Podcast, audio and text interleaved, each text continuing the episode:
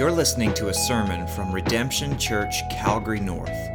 We exist to see lost people saved, saved people matured, and mature people multiplied, all to the glory of God. For more information, visit redemptioncalgarynorth.com.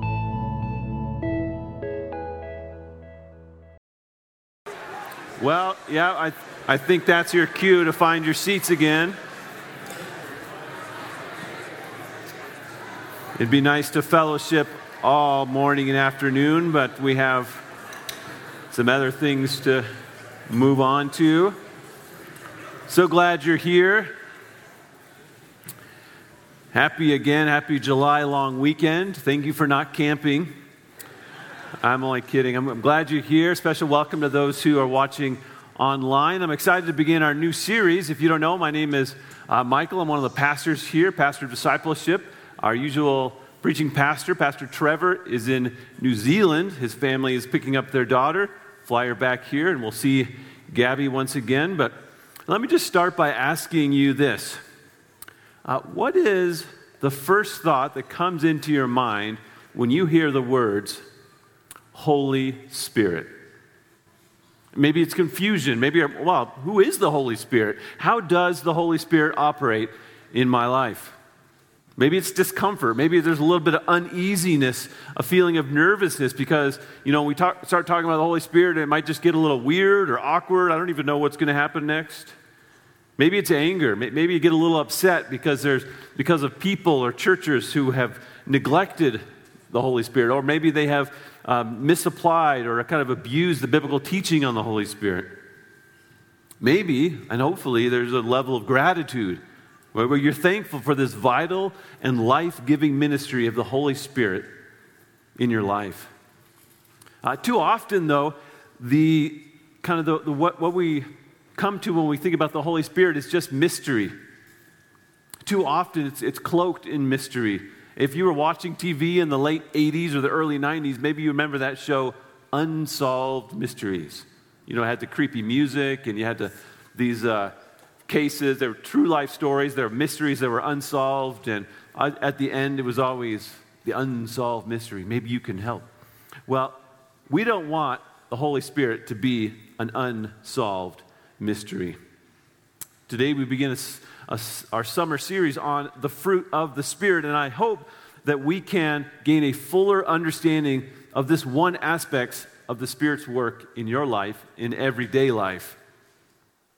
Pastor Trevor will continue preaching from Genesis in the fall, but until then, for the next several weeks, we'll focus on love, joy, peace, patience, kindness, goodness, faithfulness, gentleness, and self control. Each week, we'll focus on one aspect of the fruit of the Spirit with the goal of living it out in our lives. This morning, however, uh, my assignment is to introduce this important topic. In order to do that, we're going to kind of summarize uh, Galatians chapter 5, where this fruit of the Spirit is found, and kind of overview the Holy Spirit's ministry, particularly as it relates to sanctification. My goal here this morning is to kind of set the theological framework and the foundation that will be built upon in the coming weeks as we talk about each aspect of the fruit of the Spirit. To make it a little bit more personal, let me ask you a, never, a different question.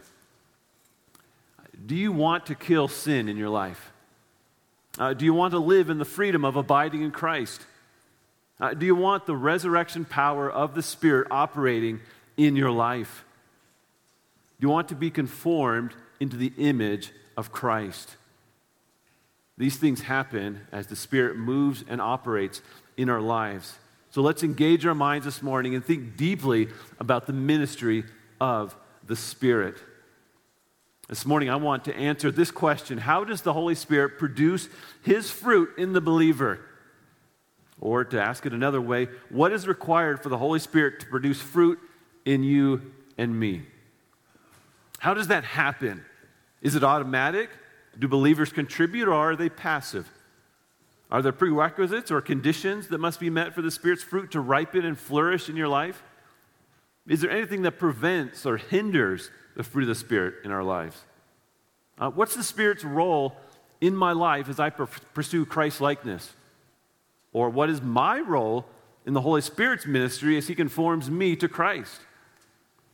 Uh, these are important questions, and we need biblical clarity so we can pursue Christ likeness in a way that's effective and God honoring. So let's pray, and then we'll get right into it. Uh, Father, we've gathered here to worship you because you are worthy, because you are our great God.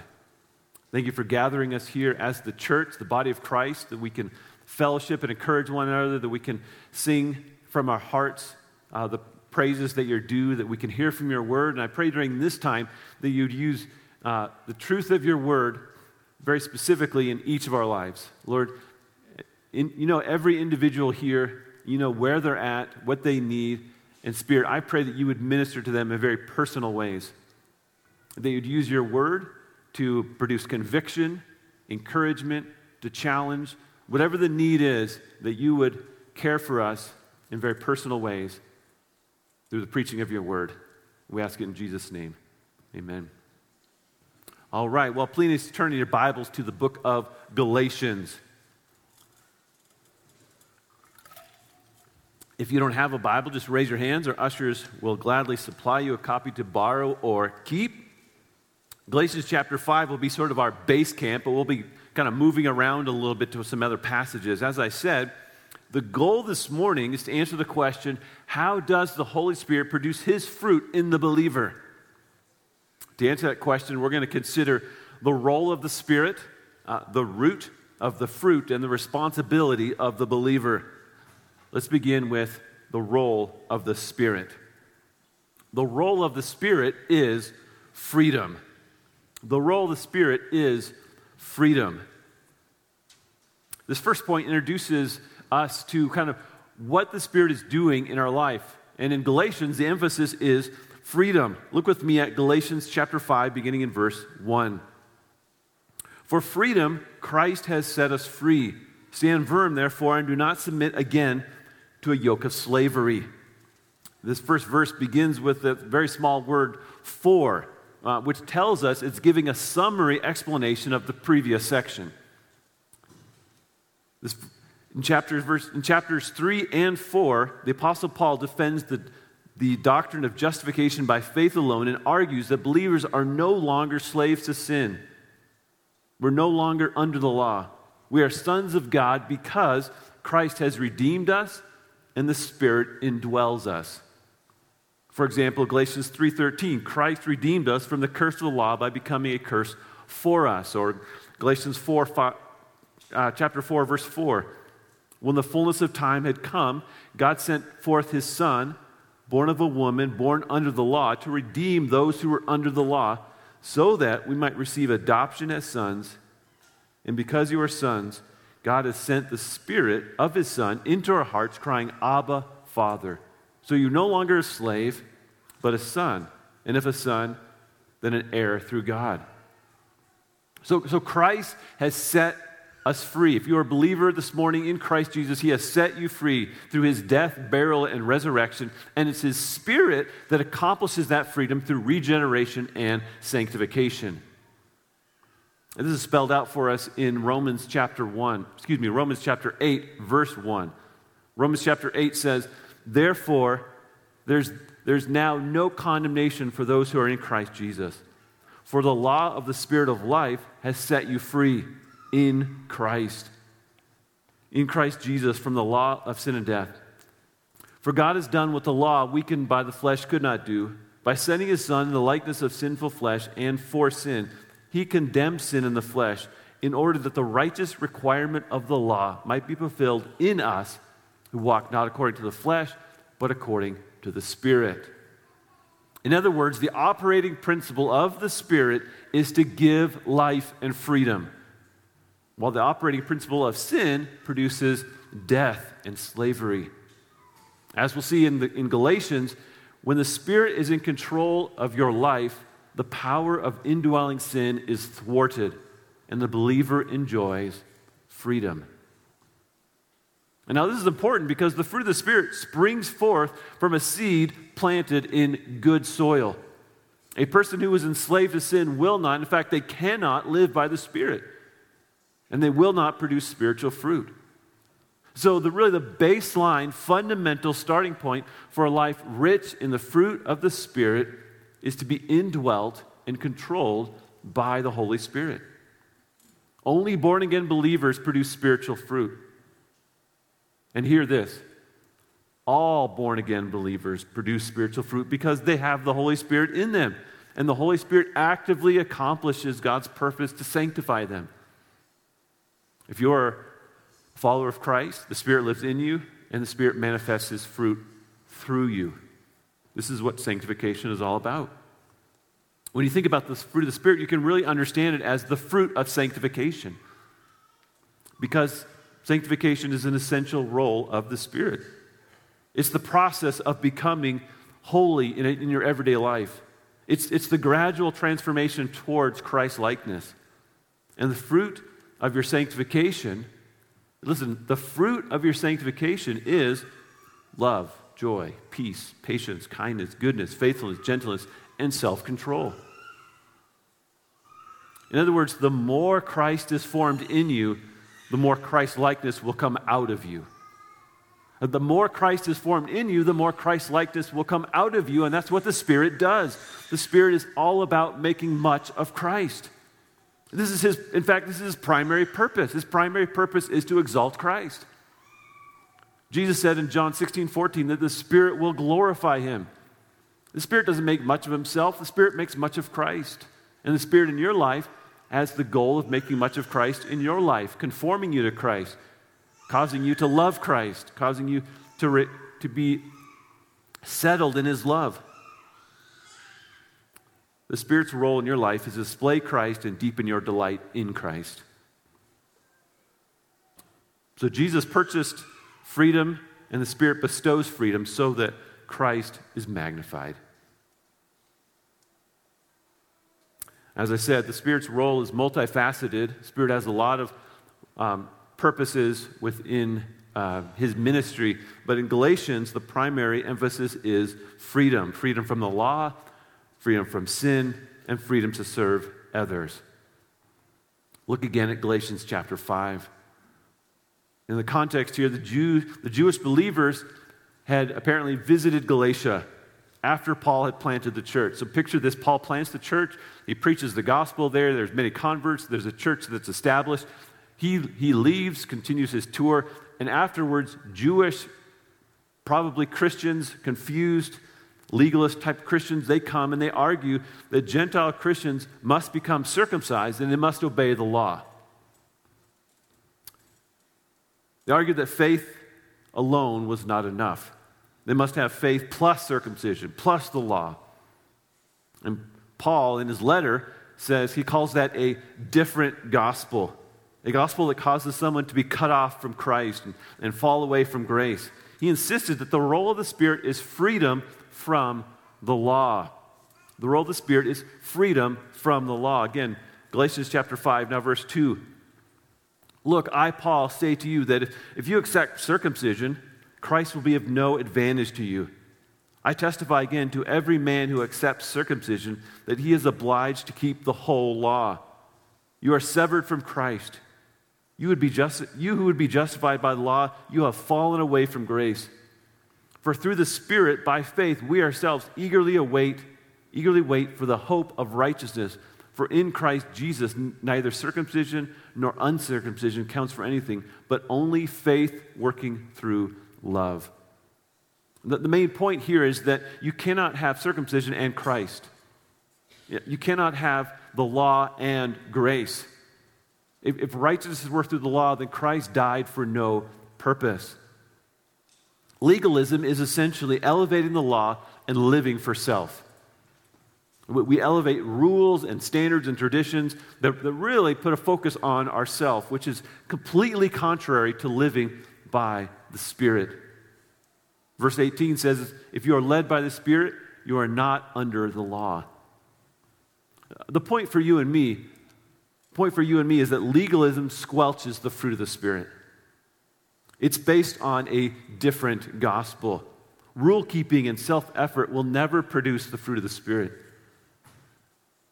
But it's so tempting to think otherwise. We want our list of do's and don'ts. We want to be in control of our life and in control of our sanctification. But God says, don't, don't do it. Don't diminish the Spirit's role in your life and try to produce His fruit with your effort. The role of the Spirit is freedom from self effort, from self righteousness, and from gospel replacements. You trivialize, the cross and minimize the Spirit when you reduce the Christian life to rules or systems or checked boxes. So the role of the Spirit is freedom freedom from the law. And next, the role of the Spirit is freedom from sin. Look at Galatians 5:13. For you are called to freedom, brothers, only do not use your freedom as an opportunity for the flesh. Skip down to verse 16. But I say, walk by the Spirit, and you will not gratify the desires of the flesh. For the desires of the flesh are against the Spirit. And now, verse 24. And those who belong to Christ Jesus have crucified the flesh with its passions and desires. These verses combat the opposite danger of legalism, which is a license to sin. Some thought that because we're not under the law but under grace, we're free to sin right? Well, well, I don't need to be under the Mosaic law, which, and God's uh, grace is full and abundant. Therefore, I can sin and keep going. But Paul demolishes that train of thought in Romans chapter 6, where he argues that believers have died to sin. It has no dominion over them. And if you go on sinning, you are a slave to sin, which leads to death. Those who totally reject the law and live in sin they grieve the Holy Spirit. And the Holy Spirit does not functionally and fully operate in their life. Essentially, God wants to get your attention. If, we, are walking in sin, then the, then the Spirit's ministry in our life is, is uh, it's grieved because God wants to say, there's something going on there. You, we need to get your attention. The point for you and me is that a license to sin opposes the fruit of the Spirit. Sin and the Spirit are enemies.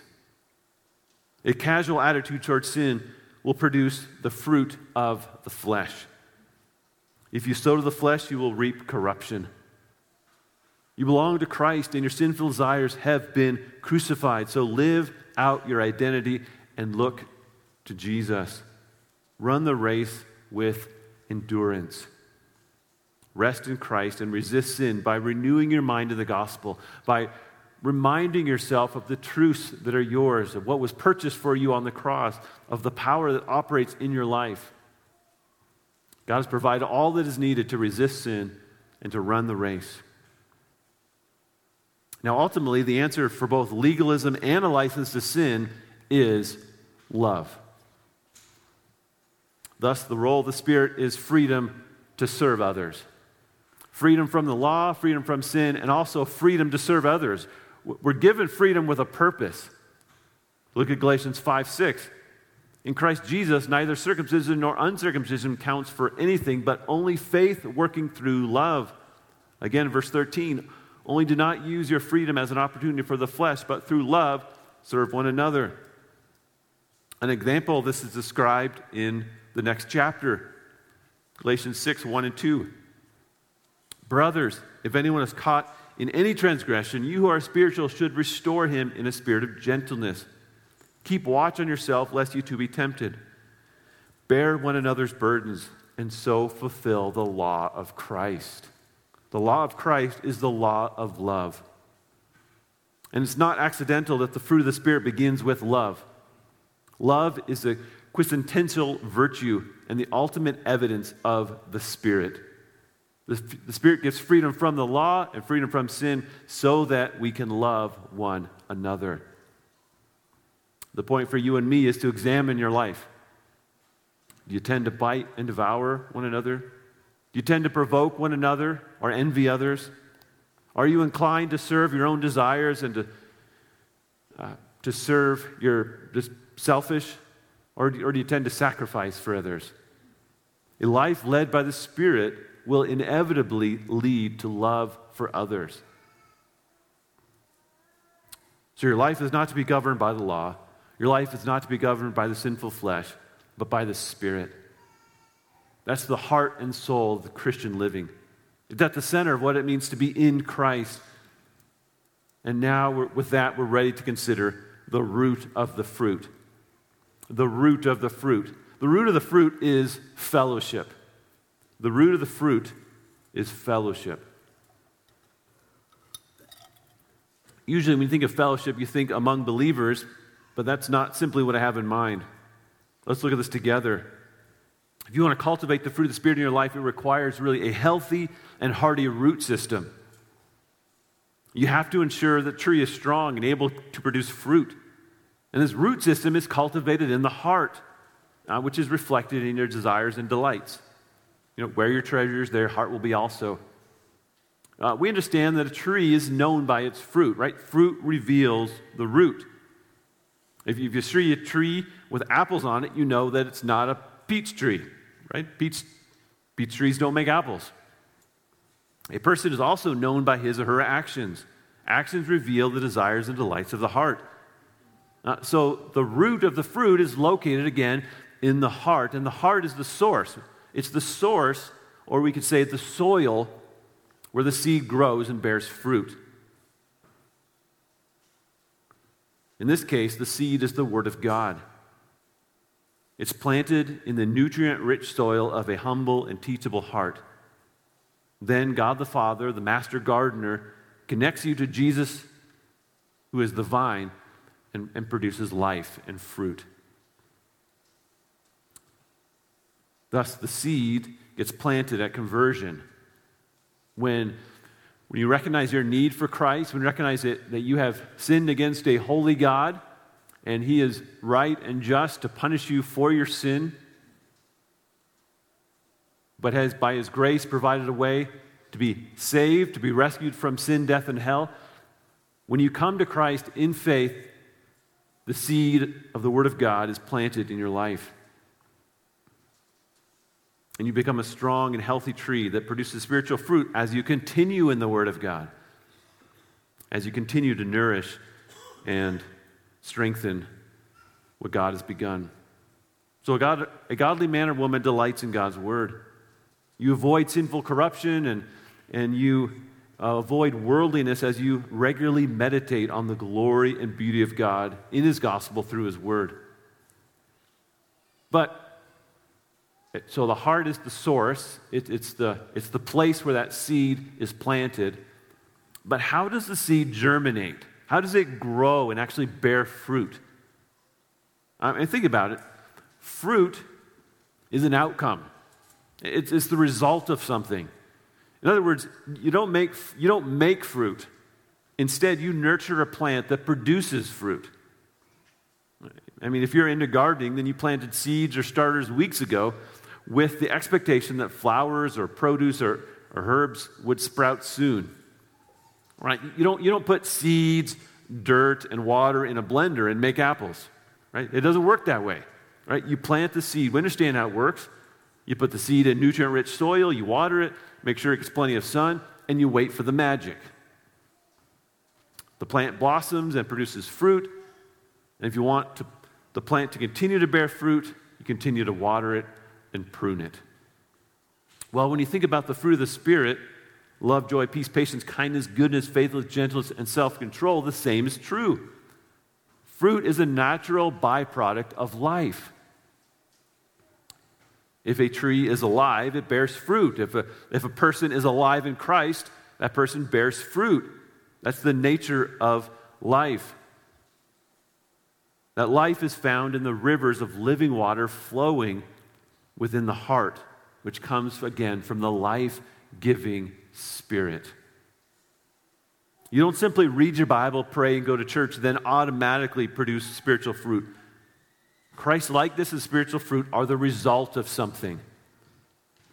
In fact, each aspect of the fruit of the Spirit is a gift. It's not earned or ordered online.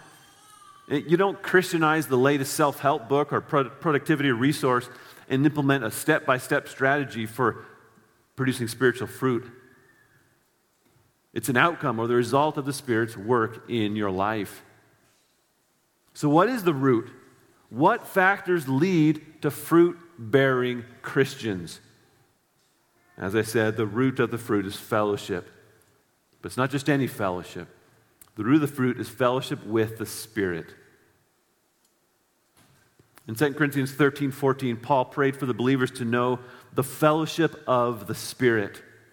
He wanted them to participate in the Spirit, to be filled by the Spirit, led by the Spirit, walk in the Spirit, and to keep in step with the Spirit.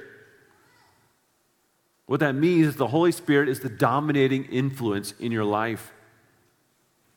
You continually surrender your self focused desires, forsake your sin, and center your life on Christ through His Word so that you can keep in step with the Spirit.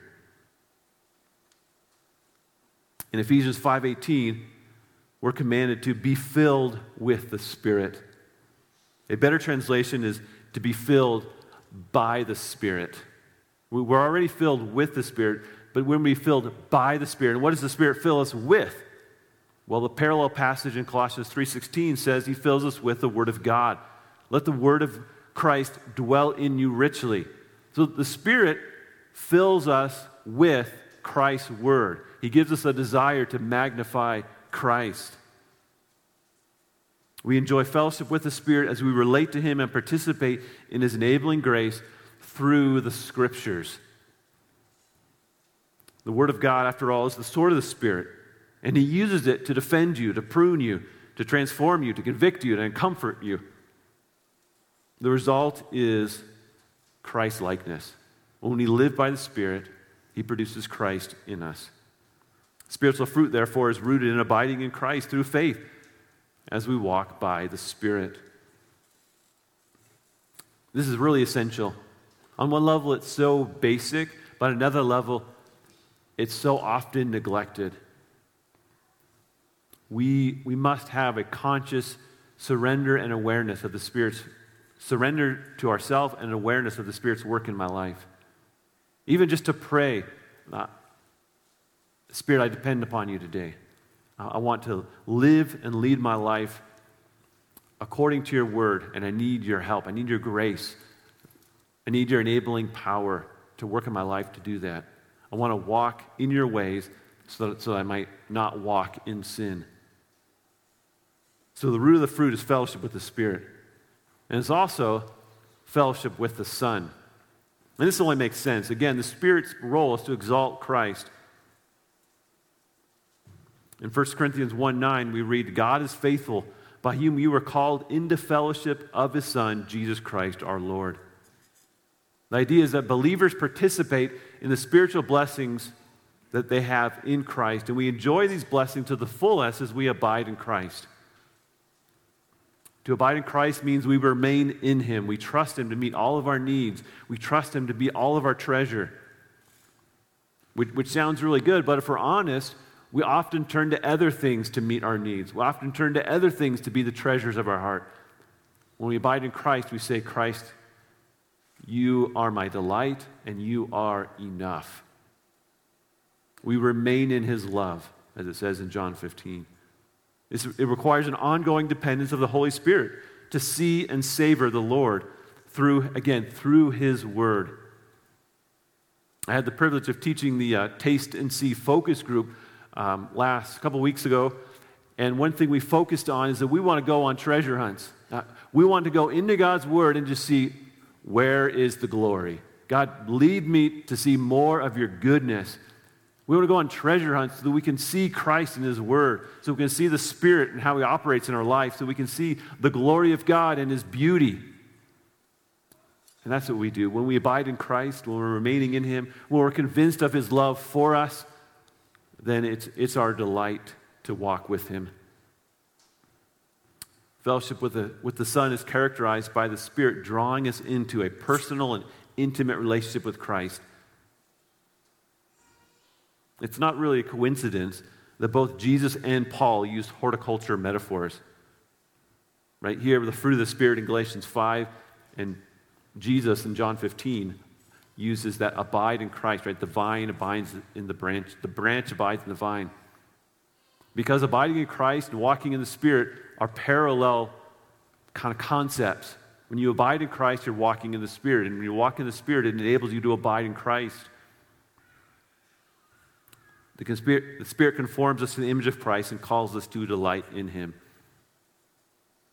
And again, this all really, it just makes sense that this would, be, this would lead to the to bearing of the fruit of the Spirit because Jesus himself embodied every aspect of the fruit of the Spirit, right? During his earthly ministry, his life was characterized by love, joy, peace, patience, etc.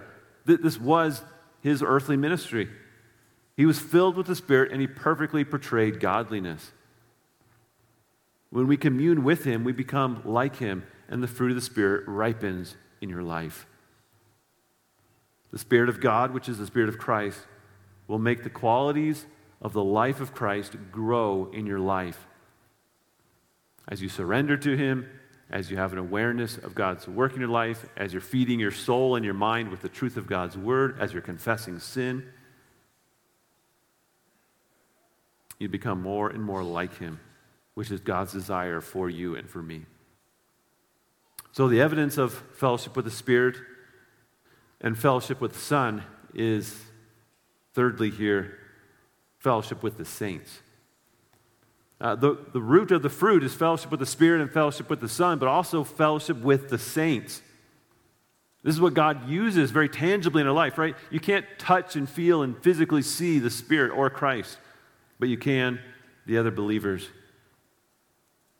In John 5:18, after it says be filled with the Spirit, it goes on to describe spirit-filled relationships addressing one another with psalms, submitting to one another, the characteristics of a godly marriage or a godly family or a godly worker. And in John 15, after, a, after commanding us to abide in Christ, it goes on to insist that we love one another. We already read Galatians 6, 1 and 2, which instructs us to restore one another and to bear one another's burdens. We could turn to 1 John 3, 1 John chapter 1, verse 3 and 7, where it says that fellowship with the triune God spills over into fellowship with one another.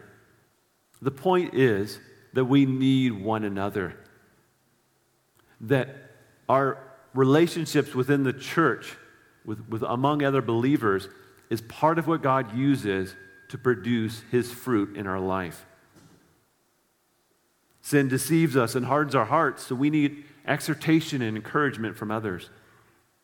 God designed the church to be where believers comfort and love one another. We serve together, stir one another up towards love and good works, offer mutual care, experiencing meaning, meaningful relationship, disciple, hold each other accountable, remind one another of gospel promises. The church is where we give, where we grow in grace, learn the truth, admit shame, worship together, remember the, through the sacraments, and experience life giving relationships. All these things nurture and cultivate the fruit of the Spirit in your life. The root of the fruit, or the source of spiritual fruitfulness, is fellowship with the Spirit, with the Son, and the saints. So, how's the soil of your heart? Does the Word of God dwell in you richly? Are you abiding in Christ by intentionally remaining in His love? Reminding yourself of your identity in Christ frequently, daily, if not multiple times a day, reminding yourselves of the truth of God's word, learning it, living it? Do you cherish your relationship with believers in the church? If so, the fruit of the Spirit will grow and mature in your life. If not, any fruit on the tree will begin to rot, and in its place will grow the fruit of personal ambition and vainglory. So, what can you do to ensure the fruit of the Spirit grows healthy and you reflect Christ? What exactly is your responsibility? Well, that moves us to the last point. The responsibility of the believer is faith. You want to see the fruit of the Spirit ripen and flourish in your life? Then your simple and most significant responsibility is faith. Now, let me quickly clarify that the faith here, it's not passive. Uh, this, is not, this is not idle. When, when you take God His word and believe his promises, faith is actually very active. It is fueled by grace motivated, spirit enabled grit and discipline. So, what, what does faith do? Uh, faith trusts and treasures Jesus Christ. It, it depends and delights in Him. It, it rests and rejoices in the finished work of Christ.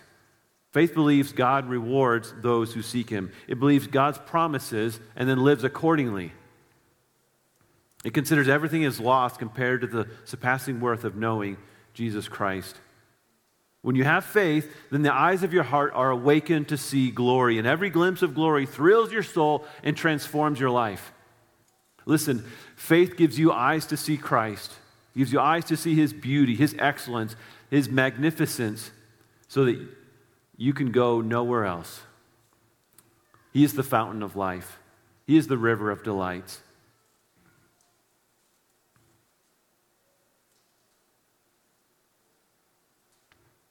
Second Corinthians 3:18 says, "And we all with unveiled face beholding the glory of the Lord are being transformed in the same image from one degree of glory to another. For this comes from the Lord who is the Spirit." And 1 John 2, 2 and 3 says, Behold, you are God's children now, and what you will be has not yet appeared. But we know that when he appears, we shall be like him, because we shall see him as he is. And everyone who has this hope purifies himself as he is pure. When the biblical emphasis is that if, if you want to bear fruit, if you want to see spiritual fruit ripen in your life, if you want the, the branches of your life to be just overwhelmed with healthy spiritual fruit, then we need to see the glory of Christ. We see it in His Word primarily, we see it in creation, but the emphasis here is that we, we go, we have a relationship with Him, we, we nurture it, we're, we're intentional, and we are amazed at our God. We behold the glory of the Lord and we become like Him. We tap into the enabling power and Christ exalting presence of the Holy Spirit by faith. In fact, faith is the key that unlocks the door to this vital transforming ministry of the Spirit in your daily life. Without faith, it is impossible to please God. In fact, any part of our life that does not proceed from faith is sin. So the responsibility of the believer is faith. Let me just elaborate on that briefly and we'll, we'll wrap up here. Faith in the life saving gospel. Faith in the life saving gospel. This is obvious, this is foundational.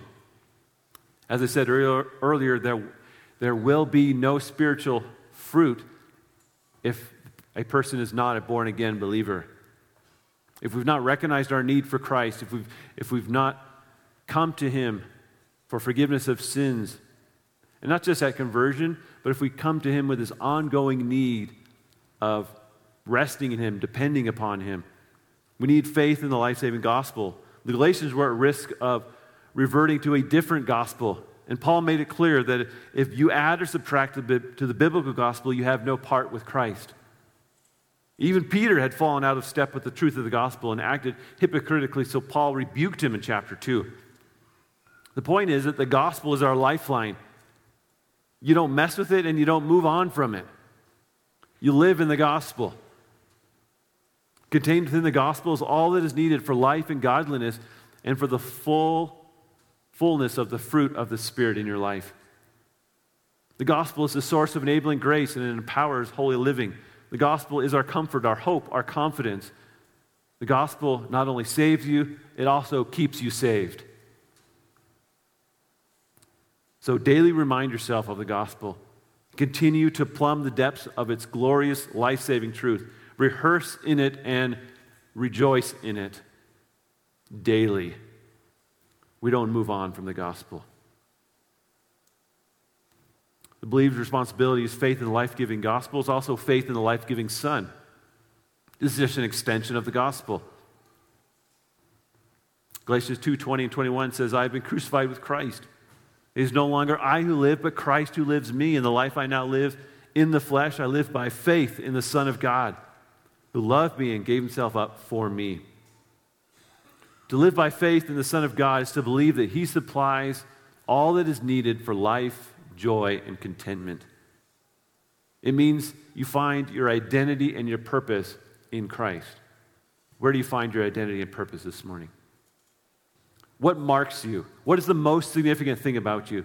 What would your friends and family say is the most significant thing about you? It, it marks you. It's your identity. It's your purpose. It's, it's, it has to do with your, it's the reason you get up in the morning.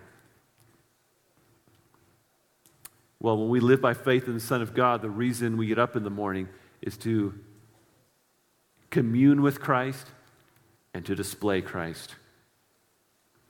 So many areas of our life scream for our attention and for our allegiance. They shape our identity and they drive our purpose. But the one thing necessary is to rest in and run to Christ. Seek and set your minds on things above where Christ is seated at the right hand of God. It's a daily battle to believe that Jesus loves you and gave his life for you. So we must conscious, continually combat the things that call for our attention. We must continually renew our minds and make sure they're aligned with the truth.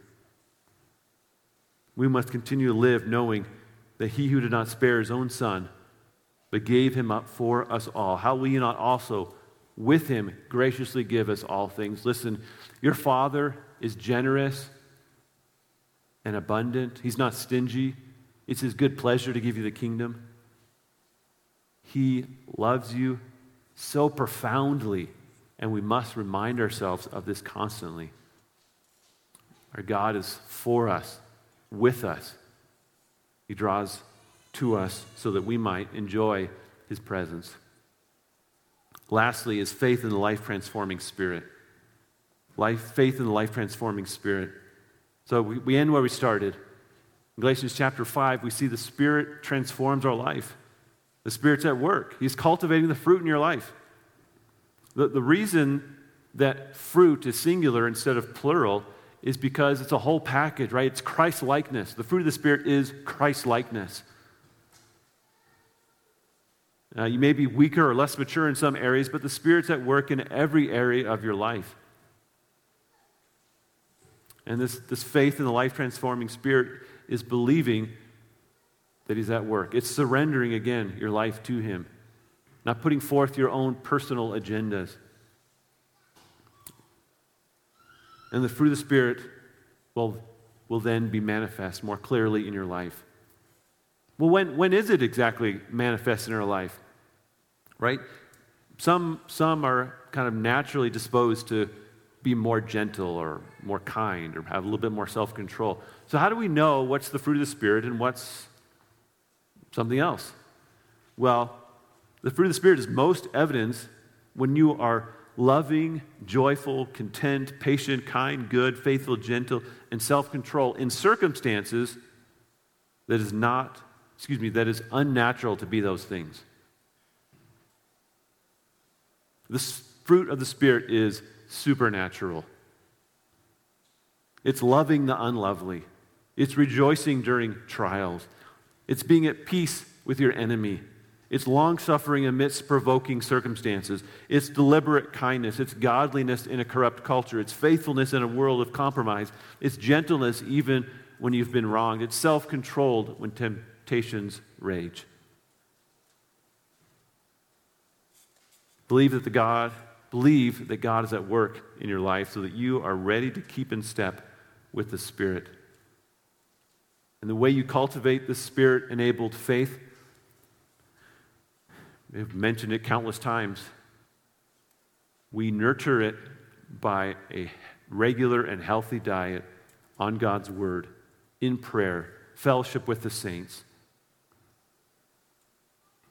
We pray for God's sustaining grace. We, we again, we, when you wake up in the morning, if you're anything like me, your default position is to the flesh, right? You don't, you don't wake up walking in the Spirit. You wake up walking in the flesh. So you, you begin your day with, God, God, help me. Help me to resist my selfish ambition. Help me to resist the temptations that will come today. I must, if I walk in the Spirit, you say, I won't gratify the desires of the flesh. And I don't want to gratify the desires of the flesh. So help me to keep in step with the Spirit. Renew my mind with the truth. And then you go to God's Word, and as I said, you go on a treasure hunt. You look for the glory of Christ. You look for the beauty of Christ. You have your, your heart and your soul thrilled and amazed with who God is so that you, you leave your time in the Word. I mean, could, is that true? Could God be that awesome? Could he, could he, could he be that good? And you're, you're amazed. And, and you're ready to walk in the Spirit. You're you're ready to believe in the resurrection power of the Spirit operating in your life and fight for sweet fellowship with the triune God. If you think about it, the triune God is already enjoying sweet fellowship. Father, Son, and the Holy Spirit, they have the sweetest, purest fellowship possible. And God calls you, calls you, says, Come. Come enjoy the fellowship that we're enjoying. We want you to be a part of it. This is what it means to walk in the Spirit, to abide in Christ, to live the Christian life. As I close here, in the coming weeks, you'll hear a sermon on each aspect of the fruit of the Spirit. The preacher will encourage you and challenge you to be a man or woman marked by love, joy, peace, patience, kindness, goodness, faithfulness, gentleness, and self control. You, however, you, however, will not see any of those virtues flourish in your life if you are not mindful of the role of the Spirit, the root of the fruit, and your own responsibility. The Spirit gives freedom from self effort and selfishness so you can serve others. Uh, the way to ensure life characterized by freedom and the fruit of the Spirit is to prioritize fellowship with the triune God and with believers.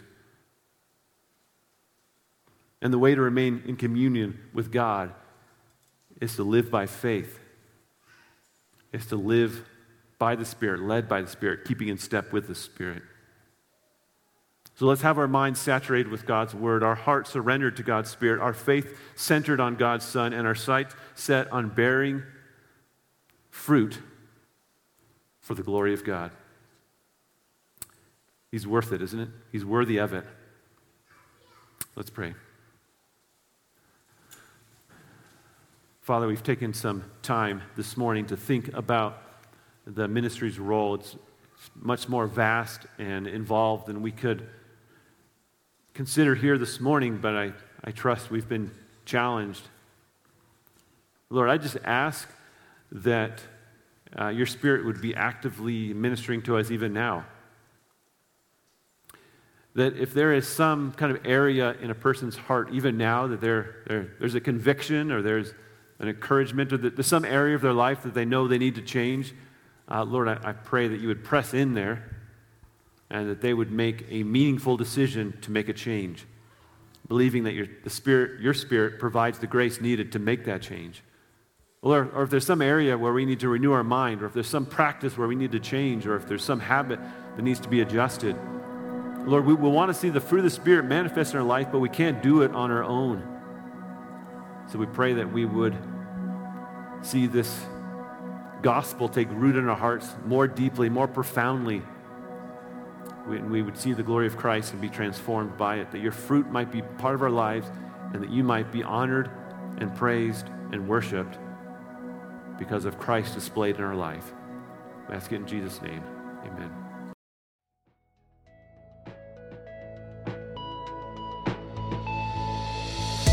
Thanks for listening to this sermon from Redemption Church, Calgary North.